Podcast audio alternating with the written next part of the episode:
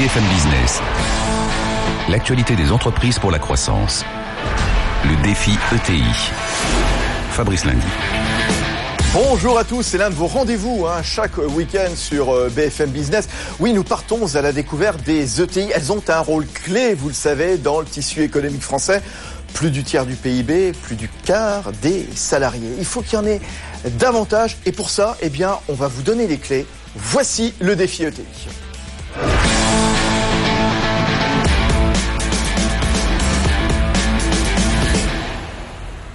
Oui, alors chaque week-end, on va vous donner donc des, bonnes recettes, des recettes d'optimisme avec des dirigeants euh, d'ETI accompagnés des meilleurs experts. Oui, euh, ce week-end, comment réussir, comment faciliter sa transmission d'entreprise?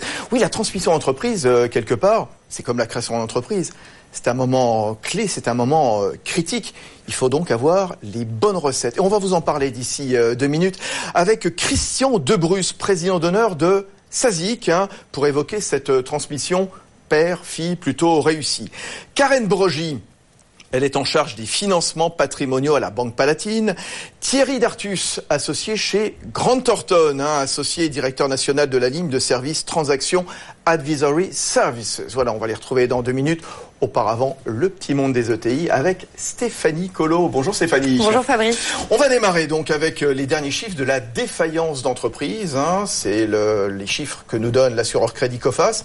Et ça va mieux apparemment. Oui, la preuve en, jan- en janvier, euh, le niveau euh, des défaillances a atteint son plus bas niveau depuis 5 ans. Bon, elles sont tout de même 58 000 à avoir mis euh, les clés euh, sous la porte l'année dernière. Euh, la bonne nouvelle, c'est aussi le nombre de créations euh, d'entreprises, hein, plus 10% euh, sur un an. On retrouve quasiment le niveau euh, d'avant-crise. Reste à savoir si elles tiendront euh, assez longtemps, puisque un tiers des entreprises font défaut euh, dans les trois premières années suivant leur création. Alors dans moins d'un mois maintenant, eh le premier tour de l'élection présidentielle. Que veulent les entreprises? En, en début de mois, c'était la, la CPME qui auditionnait certains candidats. La parole à présent au CCI. Et pour que nos entreprises réussissent, les chambres de commerce et d'industrie formulent neuf propositions. Euh, parmi elles, l'accompagnement personnalisé pour chaque entreprise, la construction de clouds territoriaux pour garantir fiabilité et protection des données, mais aussi une meilleure préparation des décisions euh, publiques dans le secteur économique. Dans ce dernier cas, les CCI veulent prendre en charge les études euh, d'impact, histoire d'éviter l'adoption de textes de loi euh, inapplicables ou encore euh, qui brident le développement économique. On va terminer avec les résultats du baromètre de la, Banque Palatine hein, pour le, mois de mars. hein. C'est c'est un peu les intentions, hein, quelque part, les perspectives à six mois euh, des dirigeants des PME, ETI. Et les résultats ben, confirment ce que vous nous disiez déjà le, mois dernier, le, dernier baromètre. hein. Absolument, le niveau euh, de confiance des chefs d'entreprise dans euh, l'économie euh, française et internationale euh, est stable par rapport au mois dernier. À noter également que les dirigeants de PME et d'ETI sont très optimistes hein, pour euh, leur activité en 2017. Euh, 87% d'entre eux prévoient le maintien, voire l'augmentation euh, de leur chiffre d'affaires d'ici à la fin de l'année. Autre enseignement de ce baromètre, euh, euh, seule une minorité, 36% des PME ETI, a déjà entamé sa transformation euh, numérique. Pour les autres, le financement de cette transition euh, se fera uniquement sur fonds propres euh, et non en faisant appel à des financements extérieurs. Voilà, Stéphanie euh, merci pour ces informations. Vous restez avec nous, puisque vous le savez, on va donner la parole aux ETI. On va retrouver dans un instant Christian Debrus, hein, président d'honneur de, de. Oui, SACIC, hein, c'est l'ETI qu'on a décidé de, mettre en avant ce week-end sur BFM Business. Et grâce à vous, Stéphanie Eh bien, on va se passionner pour les étriers de frein, pour les vilebrequins. Le rêve.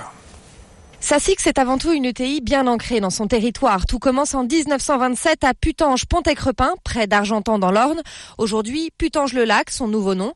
L'entreprise Santucci fabrique alors des directions mécaniques pour les premières voitures. À l'époque, il y a sur les routes quelques Chenard et Walker et déjà des Citroën. 30 ans plus tard, Santucci et Sigfa, spécialistes de l'export, euh, se marient et donnent naissance à SASIC. L'entreprise diversifie sa production. Durite, distribution, courroies, accessoires, rénovation d'embrayage, train à avant et exporte partout dans le monde, notamment en Afrique. C'est d'ailleurs grâce à SASIC que la Peugeot 404 continue de rouler sur ce continent, même si sa production est arrêtée depuis les années 80 puisque l'entreprise continue de fabriquer les systèmes de direction du fameux modèle. Aux 10 000 références en stock, SASIC en ajoute 800 chaque année pour s'adapter aux nouveaux modèles européens. Du coup, le site de Putange a été agrandi à deux reprises. C'est à la fois le site de production, de fabrication et de stockage, d'autant que depuis peu, SASIC s'est lancé sur le marché des véhicules électriques. Voilà donc euh, portrait signé Stéphanie Colo. Euh, Christian Debrus, euh, la boîte créée en 1926, c'est ce que nous expliquait Stéphanie fondée par votre père, vous l'avez reprise, et ensuite, voilà, depuis quelques temps, depuis combien de temps maintenant vous l'avez Alors, il y a eu cette transmission, euh, cette passation de pouvoir avec Gaëlle, votre fille? Donc, on a, on a décidé effectivement euh, en 2013 de, de mettre en place une nouvelle génération dans l'entreprise. Donc c'est vrai que c'est une décision qui me semblait naturelle à prendre puisque bon l'entreprise m'a été à la limite transmise à mon frère et à moi-même par mon père. Donc il me semblait logique, après l'avoir développé, bah, de transmettre ce témoin à une nouvelle génération. De, 2013, c'est effectif, mais depuis combien de temps vous y pensiez justement? À quel moment vous êtes dit, bah, allez, c'est peut-être le moment, on va commencer à se préparer? Oui, la préparation, on va vous donner les clés dans un instant justement pour comment bien préparer une transmission d'entreprise. Chez vous, chez Sazik bah, Écoutez, on se réveille un matin et puis on se dit, tiens, finalement, on n'est pas éternel. Bon, vous aviez quel âge à cette époque? J'avais 65 ans. Ouais. Euh, donc on commence à, songer à faire peut-être autre chose. donc je vous dis, on n'est pas éternel pour avoir un petit pépin de santé, un copain qui a eu un accident, et on dit oh là là, il serait peut-être temps quand même de sortir la tête du guidon et puis de prendre un peu de recul euh, et puis stratégiquement de se dire tiens, qu'est-ce qu'il faut faire demain pour euh, ben, pour transmettre? Alors en ce qui nous concerne, moi ma fille travaille avec moi depuis huit ans donc elle connaissait l'entreprise. Euh, on l'avait, on l'avait testé, on l'avait formé, et on se dit tiens, ben après tout, euh, elle commence à piaffer, c'est peut-être le moment de, de, réfléchir. Elle avait quel âge? Elle a quel âge aujourd'hui? Aujourd'hui, elle a 38 ans. 38 ans. Bon, on verra si c'est le si c'est le bon âge justement. Oui, euh, Karine Brogy, Thierry Dartus. La transmission entreprise, comme je le disais tout à l'heure, c'est une phase critique justement. Faut, faut pas se louper il faut pas il faut pas se louper, comme vous dites, mais euh, c'est aussi pour assurer la pérennité de l'entreprise. Donc c'est vraiment quelque chose de très important qu'il faut anticiper et préparer euh, en termes de transmission des compétences, euh, organiser l'entreprise pour qu'elle puisse se développer sur voilà et et mais c'est quelque chose qu'il faut faire de manière. Il faut absolument anticiper, voilà, bien préparer. C'est vrai que on dit que dans les dix ans à venir, hein, Thierry Dartus, 600 000 entreprises sont concernées et devraient euh, changer de main. Alors la question c'est combien vont-elles retrouver un, repreneur? Pas à 100% évidemment, malheureusement j'allais dire. Oui, mais je pense que le marché... Euh, est excessivement actif aujourd'hui sur le terrain de la transmission. Dans quelques jours, euh, l'association française d'investisseurs de croissance va publier euh, ses statistiques d'activité qui tournent essentiellement sur le LBO et, le capital développement. Et je pense que vous allez être surpris des chiffres euh, qui seront générés par cette activité du private equity en France sur la transmission d'entreprise. Énorme euh, activité qui permet de favoriser la transmission dans d'excellentes conditions des euh, entreprises françaises. Ah oui, oui, euh, c'est vrai qu'en France, on dit que le taux de transmission, il est aux environs de 15%, contre 50% en Allemagne, 70% en Italie. Toutes les entreprises ne trouvent pas repreneur. Pour, pour quelle raison? Tiens, Karine Broger, vous le savez ou pas? De la Banque Palatine pourquoi est-ce qu'on ne trouve pas forcément un repreneur? Il faut déjà qu'il y ait une adéquation entre euh, euh, la, recherche et l'offre euh, de, reprise. Mais il y a aussi parce que les entreprises ne sont pas forcément préparées à cette transmission. Donc il y a à peu près une entreprise sur deux, un projet de cession d'entreprise sur deux qui malheureusement échoue parce qu'il y a un manque de préparation en termes de transmission, notamment bah, de, savoir au terme de management pour les équipes. Donc ce sont les principales raisons. quels sont les freins actuels justement hein? Moi, je, Thierry Dartus, je, partage, je partage totalement ce que dit Karen. Je crois que les chefs d'entreprise aujourd'hui sont euh, confrontés à une problématique importante de méconnaissance du, euh, des sujets de la transaction. Et donc ça, ça, ça, leur crée des difficultés. Ils se retrouvent véritablement au seuil de leur retraite sans avoir véritablement anticipé le sujet de cette transmission. Et donc, vous savez tous que euh, quand on l'anticipe pas, mécaniquement, on fait des erreurs Et euh, faut pas subir. Voilà, c'est ça. Ça aboutit très très souvent à une liquidation d'entreprise mm. quelques mois après cette euh, opération. Bah, c'est pour ça qu'on va vous donner les clés encore dans ce défi ETI ce week-end sur euh, BFM Business. Oui, Christian de Bruce, quels sont les allez, les freins auxquels vous avez été euh, confronté justement? Bah, Moi, c'est un petit peu différent parce que comme vous le disiez, on se me suis penché assez rapidement sur, cette, sur cette transmission et le meilleur moyen d'y parvenir. Le meilleur moyen d'y parvenir, c'est quoi? Ben, C'est commencer à faire euh, une analyse. Alors vous apercevez très vite que vous n'êtes pas euh, un spécialiste. Hein. Si ah vous vendez de la pièce détachée automobile, vous n'allez pas savoir ce que c'est qu'un régime du treuil, un départ en retraite anticipé avec euh, les avantages fiscaux. on va expliquer ce que c'est que le, régime du treuil aussi. Qu'est-ce que, je me suis rendu compte, c'est qu'il fallait s'entourer très rapidement de vrais professionnels. Et donc là, on a, bah, on a eu le conseil de notre banquier, Hein, qui, a, fait en fait un synoptique, si vous voulez, euh, le plan d'ensemble pour nous expliquer, euh, en discutant avec lui, de ce que l'on souhaitait, parce que il y a aussi euh, un impératif, c'est d'arriver à convaincre les actionnaires. Parce que bon, si vous êtes le patron d'une entreprise où vous avez 100%, c'est pas compliqué. Vous claquez dans les doigts et, vous décidez. Là, en l'occurrence, il y avait deux, deux, autres actionnaires, ma mère et mon frère. Donc, il a fallu que je comprenne quels étaient les, tenants, les aboutissements, les aboutissants, pardon, de la possibilité de transmettre l'entreprise. Et eux ont compris aussi. Pardon. Et eux, ils ont compris aussi. Alors, les autres non, il a fait que je, comprenne, et après que j'aille leur expliquer. bien sûr. Et quand vous leur expliquez, eh bien, euh, il y a forcément euh, des actionnaires qui se disent, bah, attendez, pourquoi transmettre? Moi, je préfère vendre. Donc, il faut bien connaître le schéma fiscal, les avantages que ça peut représenter pour que finalement vous arriviez à avoir les bons arguments pour les convaincre. De toute façon, en transmettant une partie au régime du treuil, l'autre partie en la vendant, fiscalement, ils auront les mêmes avantages. Oui, mais alors, euh, Karen Brogy, euh, en charge des financements à la Banque Palatine, qui on va voir en premier, euh, justement? Est-ce qu'on va voir son banquier, son expert comptable, la médiation du crédit, un cabinet de conseil? C'est quoi? C'est la première porte qu'on pousse la première porte, je pourrais. Enfin, il y a quand même une relation au quotidien avec son banquier, donc ça c'est quand même une bonne chose d'aller voir son banquier. Il y a tous les experts. pour vous, bien sûr, comme Grant Thornton. Comme Grant Thornton. Euh, mais il y a également un diagnostic de l'entreprise par rapport à ses forces et faiblesses au niveau financier. Euh, il, y a, il, y a, donc différents intermédiaires à aller euh, solliciter, et c'est vraiment, comme vous le dites, c'est vraiment l'essentiel, c'est de se, de se faire conseiller. Se faire conseiller. Thierry Dartus, quelles sont les, les principales préoccupations de l'entrepreneur? Qui cède ou qui veut reprendre justement au moment où il pousse la porte de votre bureau chez Grant Thornton Ces préoccupations sont totalement différentes selon la stratégie de sortie de l'entrepreneur. Pour certains, ça sera l'optimisation du prix. Hum. Et, donc, on va euh, privilégier une sortie auprès d'un concurrent, auprès d'un industriel, français ou étranger, pour maximiser le prix de cession.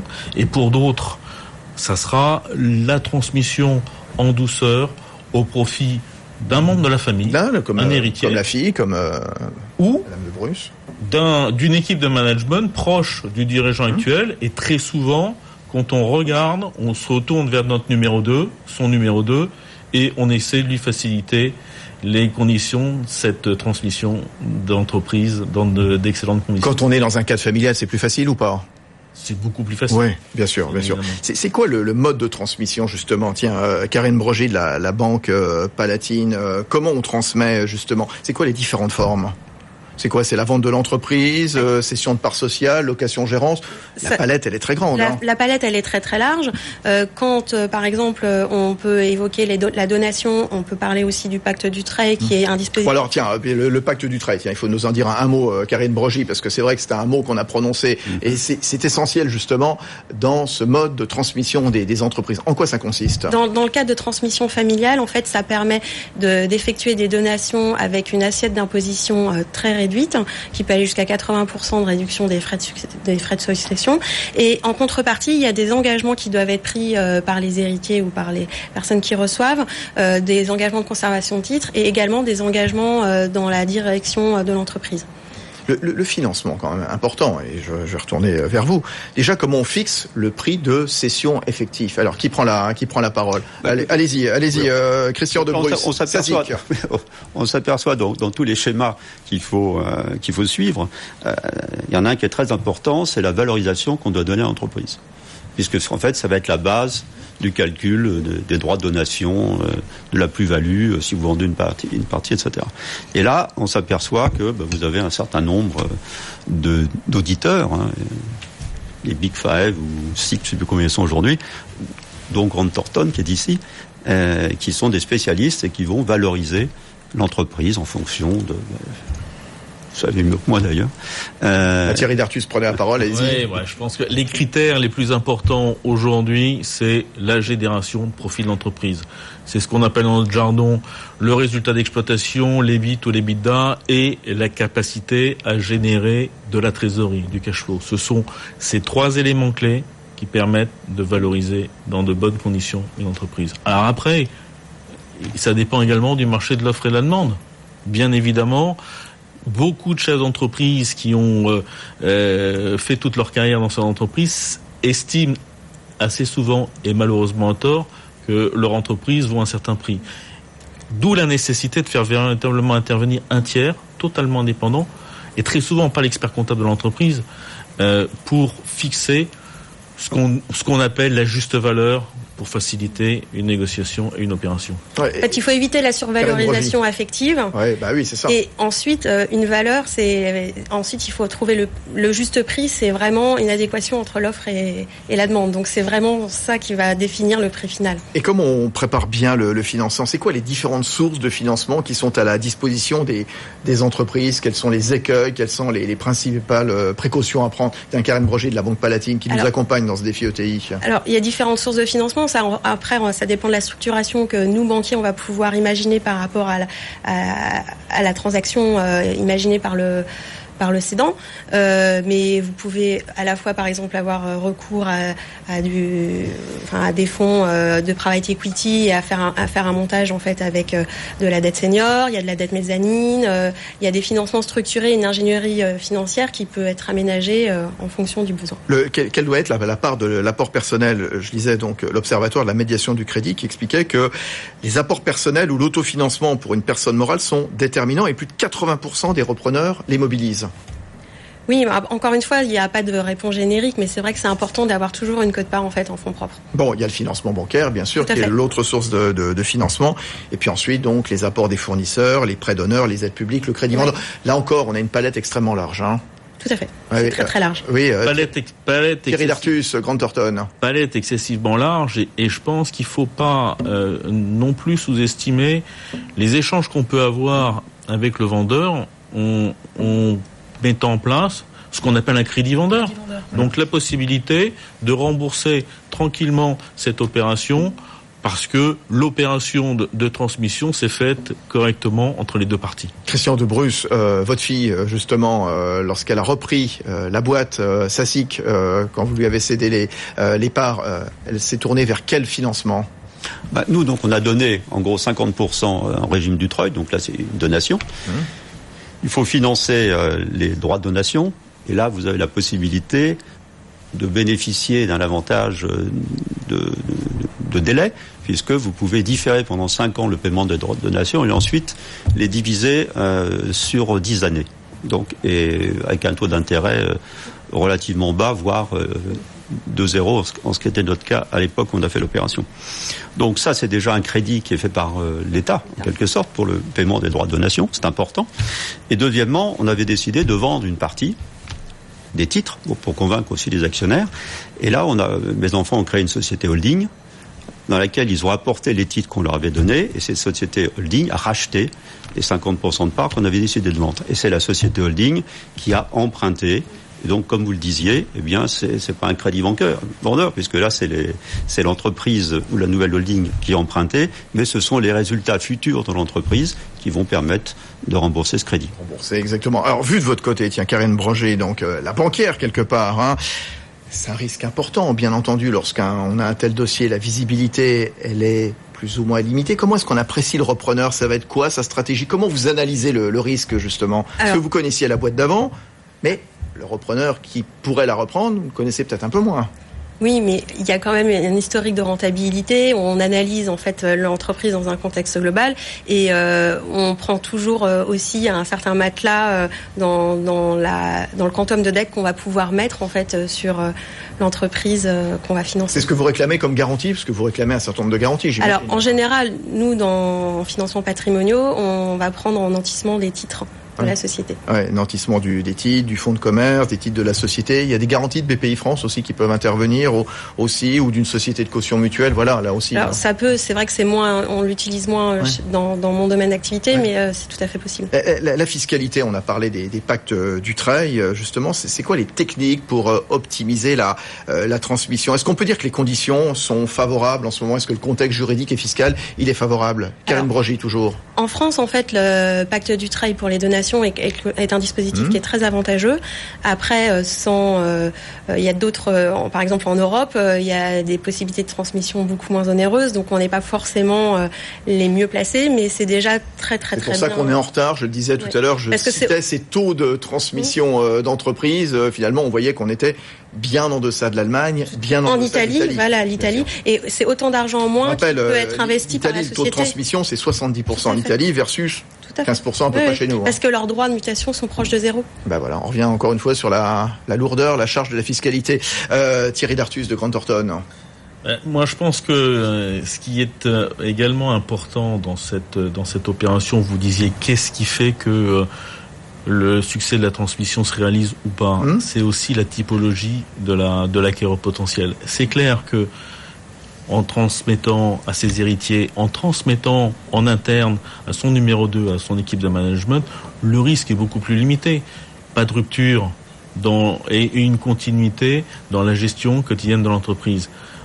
Quand on passe sur une opération euh, avec un, un entrepreneur individuel qu'on ne connaît peu, qui a eu euh, une expérience particulière et, un peu différente de l'entreprise euh, acquise, c'est clair que le risque s'en trouve beaucoup plus important. C'est ce que vous avez mis en avant, Christian Debrus, vis-à-vis donc euh, des banquiers, en disant voilà, c'est ma fille, elle connaît la boîte, et puis je vais pas rester très très loin. Vous, êtes toujours, vous avez toujours un, petit œil quand même sur euh, sur Sazik.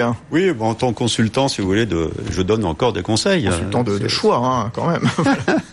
oui. Non, mais il y a aussi un autre aspect fiscal qui est important hein, dans la décision d'achat d'entreprise, c'est le départ, c'est la, la, vente dans le cadre d'un départ en retraite. Mmh. Là, vous savez, des avantages aussi euh, d'impôt sur la plus-value importants, parce que je crois que, vous dites si je me trompe, mais si vous gardez les actions euh, vous l'avez depuis plus de 8, ans, vous avez 85% de réduction d'impôt sur la plus-value.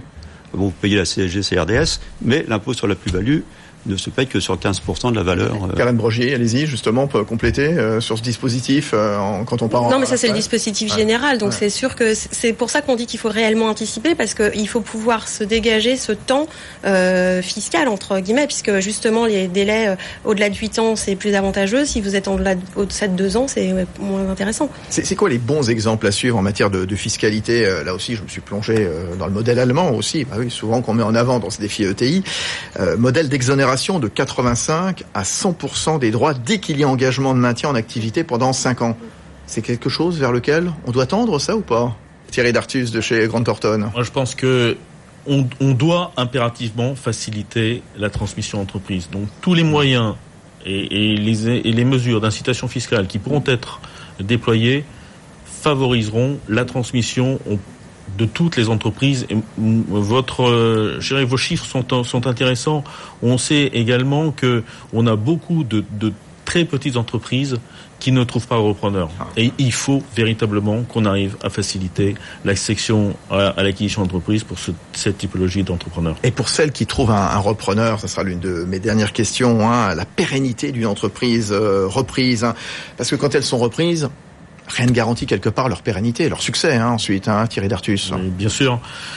Je pense que le, point euh, important, c'est pour le, nouveau repreneur de véritablement travailler sur l'évolution de son activité, acquérir ce qu'il faut euh, pour développer son business, entrer de nouveaux marchés, correctement s'entourer par des conseils qui vérifieront que euh, les marchés qu'il négocie le sont à des niveaux de marge suffisants qui lui permettent de rentabiliser cette activité. Quatre ans après Sazik, comment se porte Sazik avec euh, la patte de Gaël, votre fille Alors, euh, il y, a un élément important, on n'a pas tellement parlé, c'est euh, la, vision qu'ont les collaborateurs sur la transmission. Qu'est-ce qui va se passer? Parce que bon, vous avez soit, vous êtes un dirigeant, vous avez 65 ans, voire, voire davantage, et c'est vrai qu'il y a une inquiétude parmi les collaborateurs. Donc le fait de, à un moment donné, leur dire, je vais transmettre à quelqu'un qui connaisse, qui est dans la société, c'est un grand soulagement aussi. Bien entendu. Et donc, quatre ans après, Sazik se porte comment bah, avec la, la grille de la fille il y, a, beaucoup de choses qui se mettent en place. Moi, je trouve ça sympathique euh, de regarder avec un œil maintenant extérieur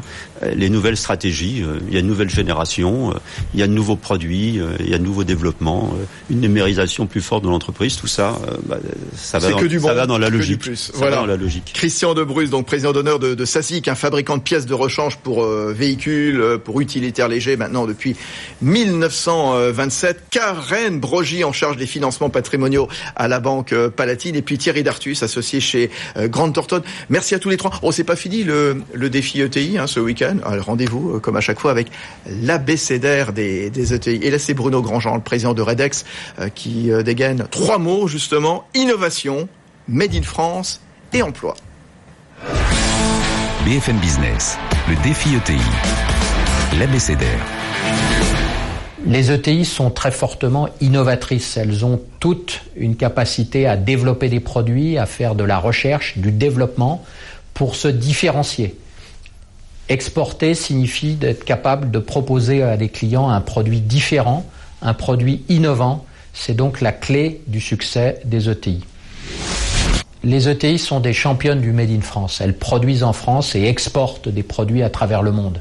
Elles sont en faveur d'un Made in France offensif, un Made in France innovant, aux antipodes d'une ligne Maginot ou d'un Made in France protectionniste qui serait mortifère pour l'économie de notre pays. Les ETI sont les championnes de l'emploi durable. Ce sont des entreprises responsables qui forment leur personnel, qui considèrent que euh, le personnel d'une ETI, c'est une équipe, c'est finalement une famille étendue. Et tout est fait durant les périodes de crise pour euh, conserver cette équipe, être capable de repartir encore plus fort après la crise les ETI sont véritablement des entreprises responsables. Voilà les trois mots de Bruno Grandjean, le président de Redex, un emploi made in France, innovation. C'est fini pour le, défi ETI sur euh, BFM Business. Tiens, on se retrouve évidemment le, week-end prochain. Gros plan sur euh, l'ancrage local des, ETI. Justement, voilà, on était avec SACIC, très implanté dans le département de, l'Orne. Hein. Rendez-vous avec euh, de nouveaux experts, de nouveaux dirigeants. On sera avec le, numéro un, le président de SEVA, qui est le numéro un de la santé animale, Marc Prikaski très implanté à Libourne. Bon week-end. BFM Business, le défi ETI, l'actualité des entreprises pour la croissance.